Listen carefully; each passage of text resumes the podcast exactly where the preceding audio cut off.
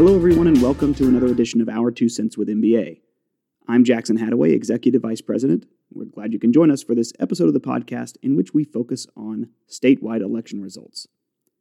Leading up to November, the government relations team at the MBA was very busy despite the oddness of 2020. Senior Vice President Craig Overfelt, Vice President David Kent, and Grassroots and PAC Coordinator Emily Lewis were managing to somehow navigate PAC contributions, political fundraisers, and candidate relations, all through virtual environments. For all of the bankers out there who contributed to the various races that the MBA supported, we thank you. And the results of your efforts could not have been clearer. Republicans maintained supermajorities in the House and the Senate, and statewide offices remained Republican. Our government relations team joined us for a brief podcast breaking down the impact of those results, as well as what may or may not have surprised them about the election itself. So, with that, I'm going to turn this over to Craig Overfelt, David Kent, and Emily Lewis to share with us a little bit more about the 2020 election and what to expect in 2021. So, I just wanted to start with uh, what are your top line overview reactions to what you saw from the 2020 state uh, general election? Well, uh, this is Craig. I uh, believe it was a very good night for incumbents. And if Missouri is not a red state solidly now, those election results show that it truly is. Uh, polling going into the election had much tighter races and potentially a bunch of incumbents losing in the St. Louis County area, St. Charles County, Boone County. In the final analysis, in our Missouri MBA PAC efforts, 99 of the 100 incumbents that we supported and challengers won. So it was a very good night for banking and for pro business candidates overall. Yeah, and that speak on what Craig was talking about, and that lone loss as well, and that's House District 135 down in Springfield, will be a recount. So it's still yet to be determined uh, we may have hit a perfect 100 out of 100. So last that I read, their, the loss was by 34 votes, which triggers an automatic recount. Um, that was incumbent Steve Helms versus Betsy Fogle. So um, very excited about the success of our, our MBA PAC supported candidates this year. Uh, which segues nicely into the fact that um, our internal process, it's very important that we recognize our MBA PAC committee and uh, all that they do for for the MBA. So we have uh, eight regional PACs around the state, and we have committee members that rep- represent each region. And while MBA staff does, we make our recommendations for contributions. Ultimately, that decision falls on the MBA PAC committee members to either approve um, or, or, not approve uh, those those staff recommendations. So we want to thank them for for their effort. We couldn't do what we do without our our PAC committee members. Um, they really understand the the issues and the political races in their particular areas, uh, and that is so helpful for us here at the MBA. So we want to thank them. Um, and a big part of our, our success during the general election cycle, certainly. Another uh, very fulfilling uh, election result was two career bankers, Bill Owen from Springfield, Missouri, Greene County, and Terry Thompson from Lexington, Lafayette County. Career bankers, long careers. Both were elected to terms in the Missouri House. I can't emphasize enough how important it is to have experts from the industry serving in this capacity, and we appreciate their willingness to run, and they won very easily in their races. Yeah, Craig, and they also join over on the Senate side. We have uh, a couple of former bankers as well that have that were elected uh, in 2018. Uh, that is uh, Senator Sandy Crawford out of the Buffalo area and Justin Brown in, in the Rolla area. Uh, and Craig is exactly right. They bring a, a wealth of knowledge and an expertise um, that is really viewed upon by their colleagues. Uh, you know, when you have an industry expert in the legislature, they are counted upon by their their colleagues for advice, uh, understanding of an issue, and so a lot of times they go to them uh, for either you know to, to, discuss what a particular issue is or um, which particular way to vote and why and, and, all that stuff. So it's very very important, um, and, and, we're very fortunate to have as many bankers as we do in the General Assembly uh, going into 2021. So very excited about that. Yeah, it, it, certainly was a swing, and it, it um, in many respects, to see bankers in the the group of candidates that showed, to Craig's point, how how Republican and red this state uh, is and pro business it is, was a, an affirming thing, uh, and certainly something that I think going into the election cycle we were hopeful for and excited about. But I think also pleasantly surprised to see, uh, as you said, they won their races so easily.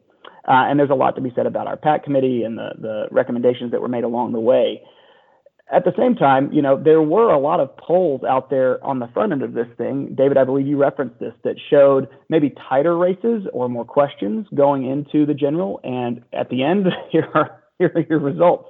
Uh, it's a, a lot cleaner a slate. And that's somewhat reflective of the national conversation, I believe, that we're seeing around polling. But it certainly begs the question what surprises did you see? What kinds of um, of things popped up on election night, or the day after the election, or in the days past that uh, surprised you a little bit? Well, I was kind of surprised that some of the incumbents won by such easy margins, considering there were such close races predicted in advance. Even some of them were predicted to lose. The House um, supermajority and the Senate supermajority is intact, and those were both in question going into the night and also Congressman Ann Wagner. She won more handily than any of us would have ever thought. So I think really President Trump probably ran better here than it was predicted. The polls had him up like five points. He ended up winning by 16, 17. Probably the margins of victory and the fact that there weren't more upsets that night. That would probably be the most surprising in my world. Yeah, and I think another surprising outcome was the Amendment 3 a ballot measure relating to redistricting. Most had predicted that uh, polling showed that was going to uh, be opposed or, or, was going to fail uh, by by very wide margins. We're talking 10 to 15 point wide margins, and and ultimately the voters spoke and they they supported Amendment Three. Um, not so technically surprised about just the general outcome uh, about the issue but the opposition spent millions and millions of dollars. Uh, you probably saw their their TV advertisements, and they they really uh, they really spent a lot of money in their opposition. And the the supporters for that particular ballot initiative um, didn't really have much money money at all. It was mostly a grassroots uh, effort uh, rather than a, a, a statewide TV blitz. So that was a little bit surprising, I think, for most um, on the, on the ballot initiative. So yeah, the surprises it sounds like were that there were a uh, a wider uh, wider win margins I think anybody anticipated, and b that Amendment Three cleared. At the same time, we have a weird session ahead. Um, there's going to be a, a bit of an unpredictable nature, like there has for all of 2020, as we walk into 2021, because of the ongoing restrictions around COVID and, and how legislators will, legislators will handle the session. And of course, we have um, some special session uh, things firing up right now. As you look ahead, what are you looking towards? What's the GR team looking at? What should banks be focused on for what we can at least begin to anticipate about 2021, whether that's the uh, logistics of the session, the the uh, potential for legislation out there, um, new lawmakers that are making their way into the building. I mean, what are your your thoughts as we start to focus in on what happens next year? Well, Jackson, you're exactly right. There's so much that's unexpected about going into the 2021 session. Um, but let's talk about the things that we do know as of right now. We know we have 11 new senators that are going to be coming in, and we also have 49 new House members. Uh, so there'll be a lot of time spent, whether that's through phone calls or in person contacts, uh, getting to know and developing relationships um, with all of our, our new legislators that are coming in. Uh, I do want to take this time to ask our, our listeners and, and our bankers please, if you know someone that was uh, elected to state office, whether it's state house member or state senator, please let us know. That is incredibly valuable to us as we go into these meetings. We we certainly point out and ask if they know their local banks and their local bankers, and that's just really valuable and, and a good communication tool that we um, that we have in our back pocket when we go into these meetings. I believe Craig touched on this earlier, but we know that the Republicans will have supermajorities in both the House and the Senate. In the Senate, it's 24 to 10 Republican supermajority, and in the House, 114 to 49. And that, of course, depends on the outcome of the recount in House District 135. There could actually be 115 to 48 Republican supermajorities in the House. We also know there's going to be new leadership. Uh, the uh, current majority majority floor leader, Rob Vescovo, out of Arnold, uh, was voted to uh, Speaker of the House, uh, and that's because Elijah Haahr is term limited and is no longer to serve in, in the House. Uh, so there was a a, uh, a big race, a very competitive race for the majority floor leader to take Rob Vescovo's position uh, between Dean Plocher out of the St. Louis area and Curtis Trent down in Springfield. And that vote uh, was held Wednesday following the elections, and ultimately uh, Representative Dean Plocher won the majority floor leader position. Over on the minority side, Crystal Quade remains the minority floor leader in the House. And over in the Senate, uh, Senator Dave Schatz is president pro tem, and Caleb Rowden uh, will remain in the majority floor leader position as well. And minority uh, leadership was stayed the same as well, with J.J.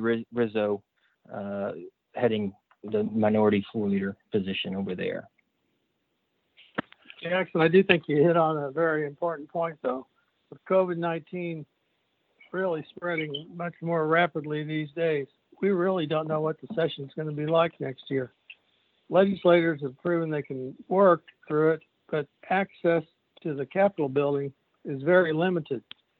It's much harder to get things accomplished when you're not able to meet in person with lawmakers. So there's a lot we don't know right now. It could be a very uh, trying time and require a lot of patience to work through. Well, I think you're both uh, speaking to our audience out there, you know, very explicitly that we need to be prepared for, uh, you know, getting to know new lawmakers, developing relationships, leveraging connections between bankers and their either newly elected representatives or people coming in who've been around uh, the building for a while. But also that because the session will look and probably be fairly different, that we have to be very laser focused on how we get things done. And I'm going to ask a question that may or may not be uh, answerable at this moment, but priorities for the session that we may have that we know of right now, things that in 2021 you would say are on the docket, even if we don't maybe have any language ironed out yet or a clear sponsorship role for any of the bills or pieces of legislation. Well, Jackson, top of mind eh, right now is COVID liability protections for businesses, including banks. And we are hearing uh, that there may be a special session relating to that particular issue. Uh, we know lawmakers will be back uh, for a special session relating to budget and appropriations uh, for the CARES Act funding. Uh, there, there is a potential that he that the governor may expand his call to include COVID liability protections for businesses. So, uh, stay tuned for um, if, if the legislature does not deal with that during a special, we certainly anticipate that that's going to be an agenda item in the 2021 session. Some other issues that we're thinking about uh, to, to pursue relating to the property assessed clean energy reforms that has been around for the last couple of years. And um, also, uh, we anticipate maybe some regulatory reform and cleanup in the banking statutes. Um, but we will discuss all of this with our Legislative Affairs Committee uh, that we'll be meeting with in the, in the next uh, couple of weeks. Uh, and ultimately, they set the MBA legislative agenda uh, for, for the 2021 session. So stay tuned. We will have more information uh, shortly on our legislative agenda items. Thank you both very much. Uh, then I'll just ask for closing remarks. We leave the, at least the, the state elections with a lot of clarity and certainty and await uh, an outcome of some kind at the federal level. What what thoughts do you have for um, uh, the legislators out there and the, the bankers out there who support them and made their candidates uh, successful? Well, thank you, Jackson. First of all, we just want to congratulate all of the winners out there. Uh, we know that it's so difficult running races. We know it's difficult. It's a difficult job to be a legislator here in, in Jefferson City. You're away from your family. You're away from your friends. You're away from your your daily job, and so it really is a sacrifice uh, for our legislators uh, as they come up here January through May. Um, so if you see, if you happen to see your legislator, your state house member, your state uh, senator, please thank them. Thank them for their service. Um, you know, obviously they play a huge role uh, for our direction of our state. um, moving forward. So um, that's that's kind of where I would leave my closing remarks is just uh, just thank your your state senators and your state house members when you see them back home. I would only add, I think everybody's probably glad the election is behind us. 2022 well probably started. 2022 probably started a few days ago. Said like a couple of GR pros. Uh, thank you both. thank you both, and thanks to Emily Lewis on the GR team, who in the background has been here orchestrating a lot of the PAC efforts and works with all of our committees to make sure that our legislative efforts do not go quietly. They are supported uh, by our membership and by our staff, and of course keeps the well-oiled machine that is GR advocacy moving forward. I'd also note that if you want to re- reach out to our GR team. They are more than happy and willing to hear from you any and all times. So please, Craig Overfelt, David Kent, look them up, track them down, talk to them. They never get tired of talking with our bankers about the issues that are relevant to you. With that, thank you both very much for joining us on the podcast, and we'll look forward to seeing you all hopefully sometime very soon here in Jefferson City.